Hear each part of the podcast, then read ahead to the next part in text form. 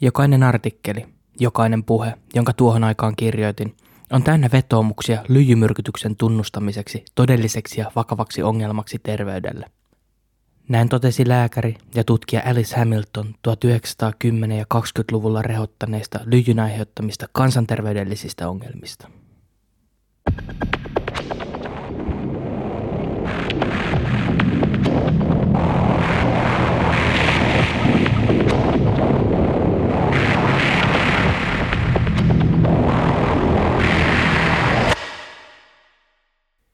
Hei kaikki kuuntelijat ja tervetuloa Subjektiivinen todistaja podcastin 15 jakson pariin.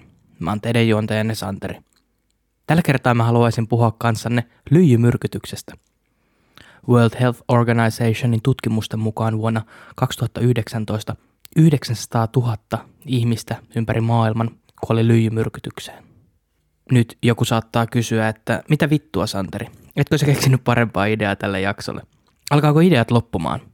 Päinvastoin, mä satuin nimittäin törmäämään teoriaan, jonka mukaan lyijymyrkytyksillä saattoi olla yhteys 70-luvulta räjähdysmäisesti kasvaneeseen väkivaltaiseen ja rikolliseen käytökseen, joka sitten laski, kun lyijy poistui muun muassa polttoaineista.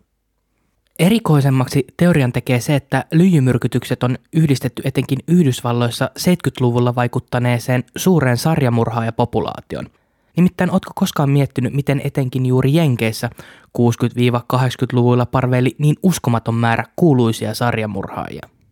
Nimet Ted Bundy, Dennis Rader, Jeffrey Dahmer, John Wayne Gacy, Henry Lee Lucas, Richard Ramirez tulee heti ensimmäisenä mieleen. Kasa uskomattoman häiriintyneitä yksilöitä, jotka terrorisoi Yhdysvaltoja menneinä vuosikymmeniä toteuttaen sairaita fantasioitaan – Toki ei Yhdysvallat ollut ainut paikka, jossa sarjamurhaajat on saaneet mellestää. Venäjällä oli aivan samalla tavalla sarjamurhaajia kuin tuolla kapitalismin kehdossa nimeltä Amerikan Yhdysvallat. Itse asiassa podcast Murha mielessä, henkilökohtaisesti suomalaisista True Crime podcasteista suosikki, on tehnyt useita jaksoja juurikin venäläisistä sarjamurhaajista.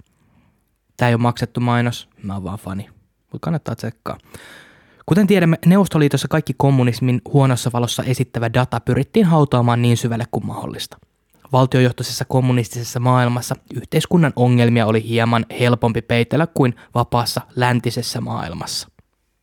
Mutta mikä tämän sarjamurhaaja-aallon selittää? Sarjamurhaajan tie itse murhaamisen on yleensä monimutkainen. Usein yhdistävänä tekijänä on pidetty lapsuusaikana koetut traumat – Joskus syy on voinut olla päähän kohdistuneessa iskussa, jossa etuotsalohko on vaurioitunut. Tämä voi aiheuttaa väkivaltaisuutta ja empatiakyvyttömyyttä.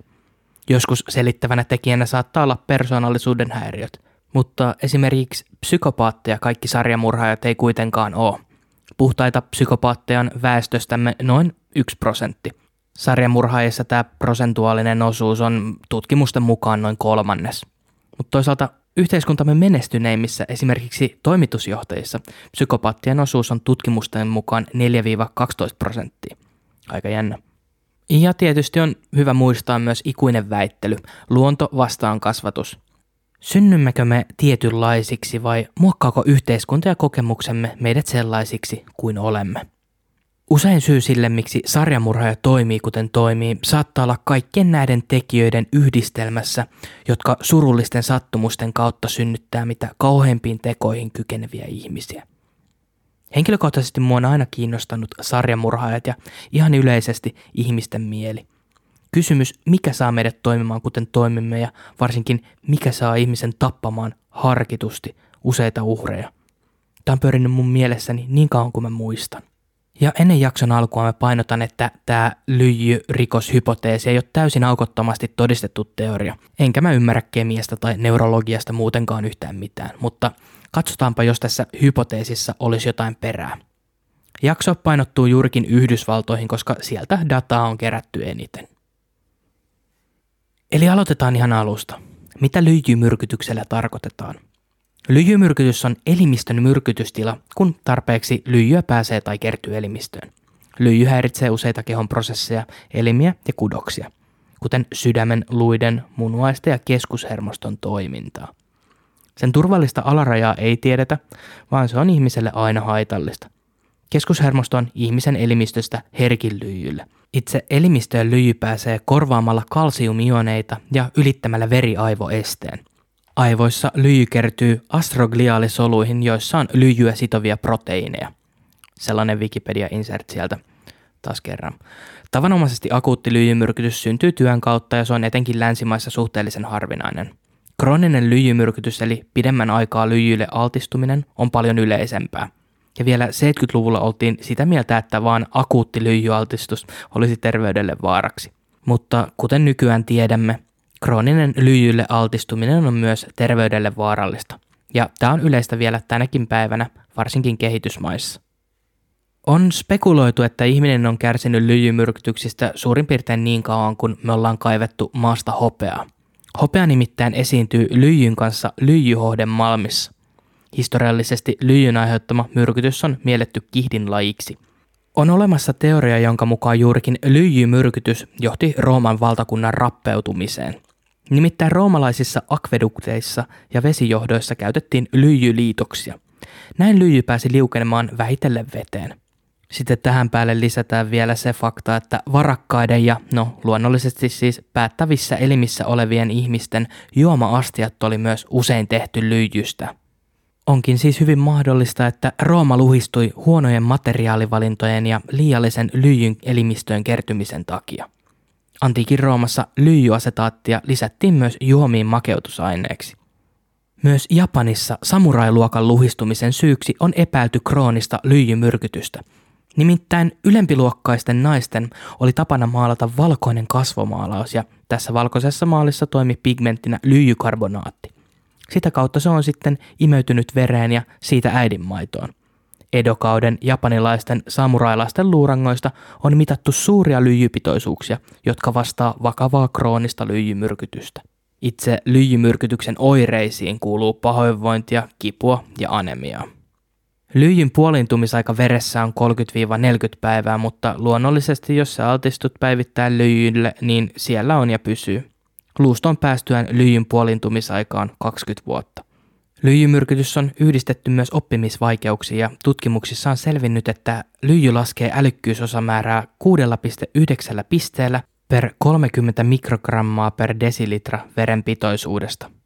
Vuonna 1996 lastentautien lääkäri ja psykiatri Herbert Needleman julkaisi tutkimuksen, jossa todettiin lyijyn heikentävän sille altistuneen ihmisen kykyä hillitä impulsseja.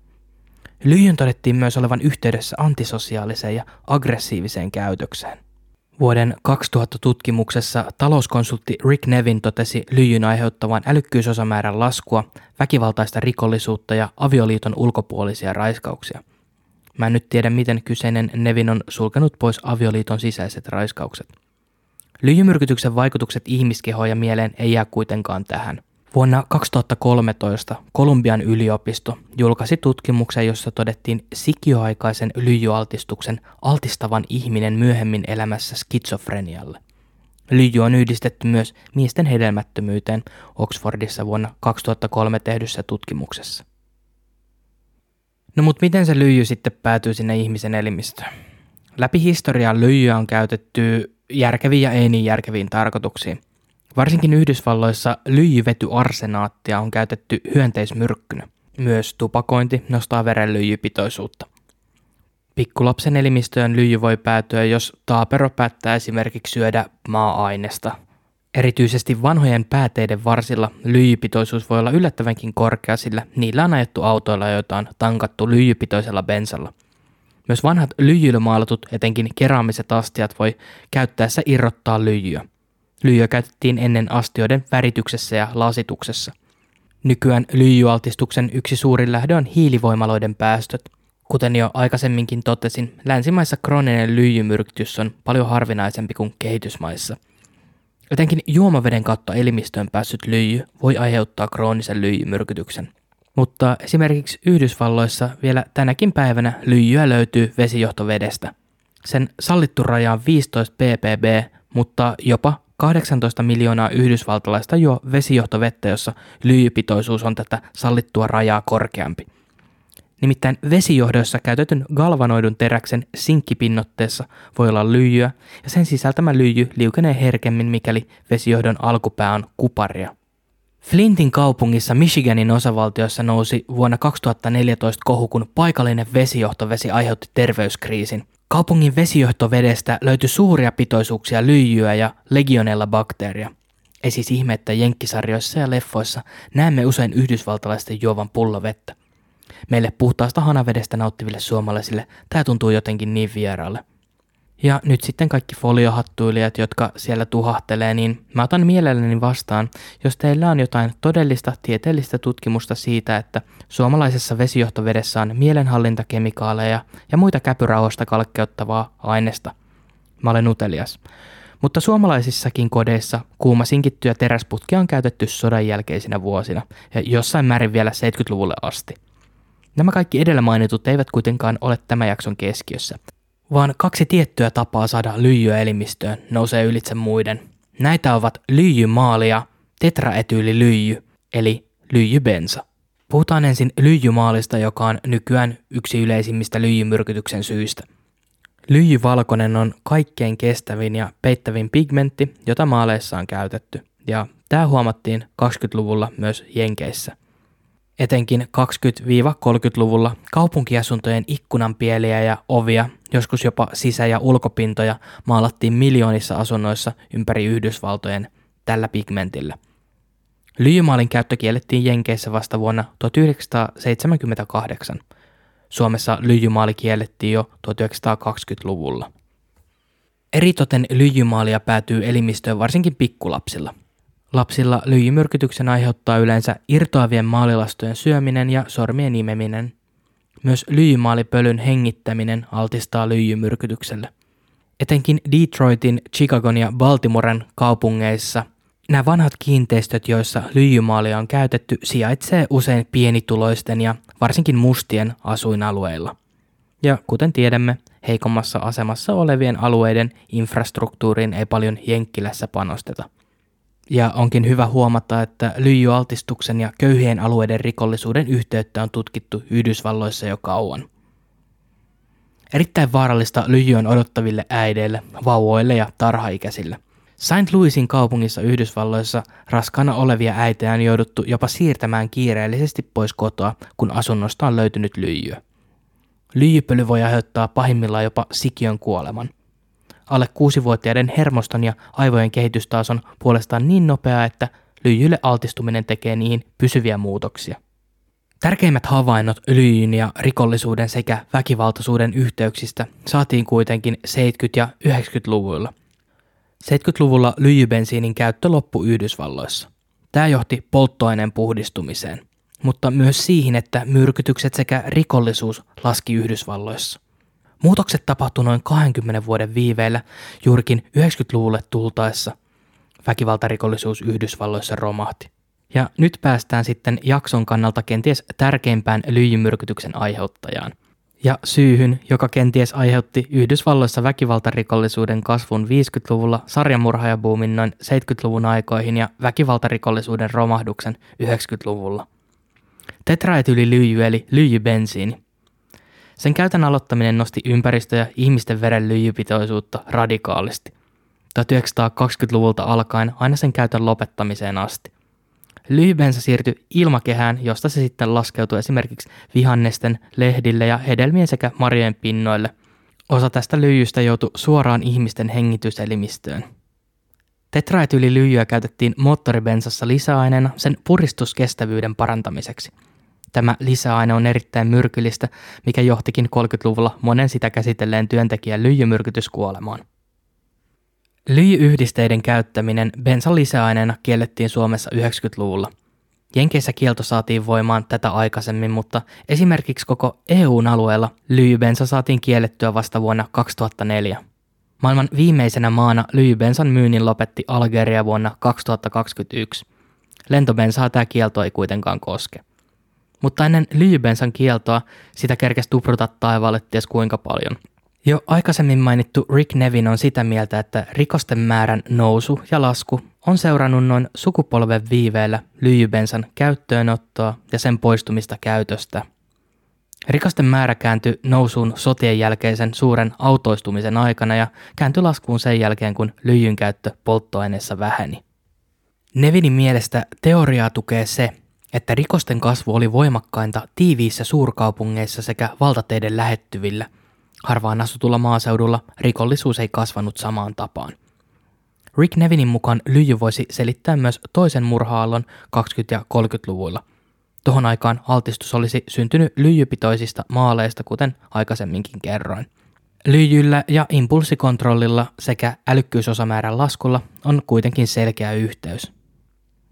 Nyt me siis tiedämme, että lyijynimeytyminen on sikiölle vaarallista ja se aiheuttaa syntymättömälle lapselle kaikenlaista haittaa. Pitkäaikainen altistus on yhdistetty juuri oppimisvaikeuksiin, älyllisiin häiriöihin, ylivilkkauteen ja käytöshäiriöihin. No, lyijybensaa kerkesi tupruta noin 30-40 vuotta Yhdysvaltojen ilmakehään ja ympäristöön. Lyijybensan käyttö puolestaan väheni suuresti 60- ja 70-luvuilla – Ennen tätä vähenemistä lapset altistu Rick Nevinin mukaan lyijybensalle niin paljon, että se alensi lasten älykkyysosamäärää jopa 10 pisteen verran. Kun lyijybensa kiellettiin, tämä altistuminen lyijylle on ollut huomattavasti alhaisempaa. Vuonna 1991 lyijyn vaikutus älykkyysosamäärään oli enää muutaman pisteen suuruinen. Lyijyn käyttö Yhdysvalloissa loppui 80-luvulle tultaessa, mutta sen vaikutuksen huomaamisessa kesti muutama vuosikymmen – Nevinin mukaan tämä johtuu siitä, että maaperään, pölyyn ja rakennuksiin on sitoutunut edelleen suuria määriä lyijyä, ja sitä tulee vapautumaan vielä kauan. Esimerkiksi Lontoon Imperial Collegein tutkimuksen mukaan Lontoon ilmassa leijuu edelleen selviä merkkejä lyijybensasta, vaikka sen käyttö loppui Iso-Britanniassa jo vuonna 1999. Mutta mihin kaikki ne sarjamurhaajat on kadonneet? Vaikuttiko tämä lyijyn käyttö suureen sarjamurhaaja-aaltoon 60- ja 70-lukujen Yhdysvalloissa? Yhdysvalloissa asuu noin 4 prosenttia maailman väestöstä, mutta 67 prosenttia maailman sarjamurhaajista. Mun korvaan nämä luvut kuulostaa aika hurjille. Sarjamurhaajien määrä Yhdysvalloissa lähti räjähdysmäiseen kasvuun 70-luvulla ja sai huippunsa vuonna 1987. Ja siitä lähtien se on ollut laskussa. No, tämähän kuulostaa nyt sille, että tässä on ihan selkeä yhteys. Mutta argumentteja vastaankin löytyy. Klassisten sarjamurhaajien katoaminen voitaisiin selittää esimerkiksi näillä seuraavilla asioilla. Ensimmäisenä tulee mieleen tietenkin sarjamurhaajien profilointi. Ennen kuin FBI aloitti tämän sarjamurhaajien profiloinnin, ei käsitettä sarjamurha edes tunnettu. Kun sarjamurhaajien mieltä alettiin tutkimaan, pystyttiin aluksi eri tapauksiksi luultuja keissejä yhdistämään saman tekijän alle. Toisena tietenkin löytyy nämä kehittyneet tutkintatekniikat, jotka on parantunut huomattavasti. Siinä missä ennen käveltiin murhapaikat läpi koko suvun voimin, eristetään ne nykyään erittäin tarkkaan, jottei yksikään todiste jäisi ottamatta talteen. Ja sitten on tietysti se rikostutkinnan tärkein osa, eli DNA-profilointi. Human Interests YouTube-kanava toi tämän seuraavan esimerkin esille. Pahimmista murhaalloista Jenkeissä tapahtui vuosien 1974-1986 välisenä aikana Kaliforniassa. Poliisi etsi neljä eri sarjamurhaajaa, Visalia Ransackeria, East Area Rapistia, Diamond Knot Killeria ja Original Night Stalkeria – Kuitenkin vuonna 2001 DNA-tutkimus paljasti yhden miehen olevan näiden kaikkien murhien takana. Joseph James D'Angelo, Golden State Killer. Etenkin Yhdysvalloissa 80-luvulle tultaessa eri poliisipiirit ja liittovaltion poliisi alkoi kaikki tehdä yhteistyötä. Varsinkin Zodiac Killerin murhien tutkintaa hankaloitti se, etteivät esimerkiksi Vallehon ja Napa Countyn poliisilaitokset olleet ollenkaan toisiinsa yhteydessä. Ja pienpointti DNA-tutkimuksesta. Muistatteko sen Kyllikkisaaren murhapaikan luota löytyneen sukan? Jos se olisi tutkittu DNA-näytteiden avulla, me varmaan tiedettäisiin, kuka murhaaja oli. Mutta tällä hetkellä siitä löytyy varmaan puolen Suomen DNA, niin hyvin se räplättiin tuolloin 50-luvulla läpi. Yhdysvaltalaista rikostutkintaa tehosti myös vuonna 1985 poliisin käyttöön ottama VICAP eli Violent Criminal Apprehension Program, joka mahdollistaa eri keissien välisten murhien, väkivaltarikosten ja raiskausten tietojen yhdistelemisen ja vertaamisen yhden tietokannan alla. Tätä tutkimaan lähtiessäni mä henkilökohtaisesti odotin ehkä jotain upeata lopputulemaa ja valaistumista sille, mikä selittäisi ihmisten käsittämättömän julman käytöksen – Mä tulin siihen lopputulokseen, että kyllä, lyijyllä on selkeä yhteys esimerkiksi väkivaltaiseen käytökseen ja impulssikontrollin puutteeseen, mutta sarjamurhaajabuumin selittäjänä voisi toimia kenties nämä seuraavat tekijät, jotka nyt kerron. Sarjamurhan ja yksittäisen murhan ero on selkeä. Yksittäinen, yleensä läheisten välillä tapahtunut murha on hetken tunnekuohuissa toteutettu, kun taas sarjamurhaajat vaanivat ihmisiä sellaisissa paikoissa, joissa heitä ei helposti tunnisteta. Kaksi sosiaalitieteiden tutkijaa Kevin Haggerty ja Ariana Ellebrook ehdottaa teoriaa, jonka mukaan 50- ja 60-luvulla tapahtunut massamuutto kaupunkeihin saattaa olla selittävä syy. Massiivinen urbanisaatio loi heidän mukaan Society of Strangersin, tuntemattomien ihmisten yhteiskunnan. Ihmiset siirtyi maaseudun pikkukaupungeista, paikoista joissa kaikki tunsivat kaikki, suurkaupunkeihin, joissa ketään ei kiinnosta enää edes moikata naapuriaan. Tämä sitten loi suuren saalistuskentän sarjamurhaajille. Toisaalta tiivissä kaupungeissa kaikki altistuu esimerkiksi sille lyijybensalle. On huomioitava, että kaikki rikollisuus ja murhat kasvoivat noihin aikoihin Yhdysvalloissa, eivät pelkästään sarjamurhat. Toisen teorian mukaan sarjamurhaaja Aaltoa selittäisi se, että sarjamurhaajat alkoi kopioida toisiaan. 60-luvulle tultaessa telkkari yleistyi Yhdysvalloissa räjähdysmäisesti. Nyt oli siis mahdollista saada suoraan kuvaruudusta uutisointia massamurhista ja hirveyksistä. Kun Ted Bundy asteli kuvaruudulle televisioidussa oikeudenkäynnissään, hänen henkilökoltti oli taattu. Vielä tänäkin päivänä maailmasta löytyy ties kuinka paljon tämän mitä väkivaltaisimman sarjamurhaajan ihailijoita. 60- ja 70-luvulla sarjamurhaajat paistatteli otsikoissa kuin mitkäkin starat.